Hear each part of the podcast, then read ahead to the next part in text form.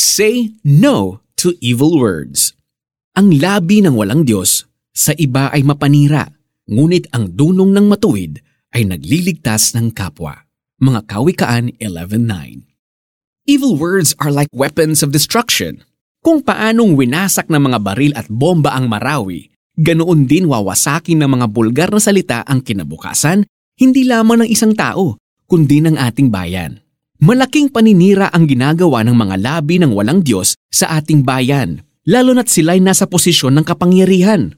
Ano ang maaaring gawin ng mga matuwid na Pilipino? Bukod sa ipanalangin na mabago ang labi ng mga taong tila walang Diyos at pinipili ang daan patungo sa kapahamakan, may magagawa pa tayo para iligtas ang ating kapwa mula sa mapanirang labi, lalong-lalo na ang mga kabataan. Mateo 7.13 Una, ituro at itaguyod natin ang fear of the Lord sa ating young people. Ang paggalang at pagsunod kay Yahweh ay pasimula ng karunungan. Ang pagkilala sa banal na Diyos ay may dulot na kaalaman. Mga Kawikaan 9.10 Words of life come from those who have a personal knowledge of the word of life. Second, we can show them a better way by being gentle and pleasant with our words. Salungat sa vulgar words na nagpaparumi ng isip at nagpapaitim ng puso. Ang magiliw na salita ay nagpapasigla sa buhay. Mga Kawikaan 15.4 Salungat sa evil words, which are like weapons of destruction, ang kaaya-ayang salita ay parang pulot-pukyutan, matamis sa panlasa, pampalusog ng katawan. Mga Kawikaan 1624.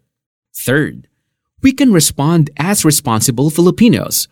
Kung nababahala tayo sa negative effects ng vulgar words na naririnig ng mga kabataan from our public officials and other people, bakit hindi natin erase ang concern natin with our pastor or with a group of Christian friends?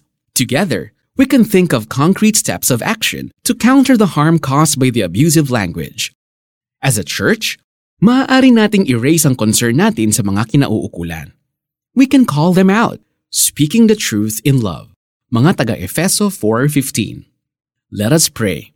Panginoon, protektahan po ninyo ang young people namin sa masamang impluensya ng mga mapanirang labi. Bigyan po ninyo kaming mga Kristiyano ng dunong at tapang na iligtas sila sa kapahamakang dulot ng mga bulgar at malisyosong salita at gawa.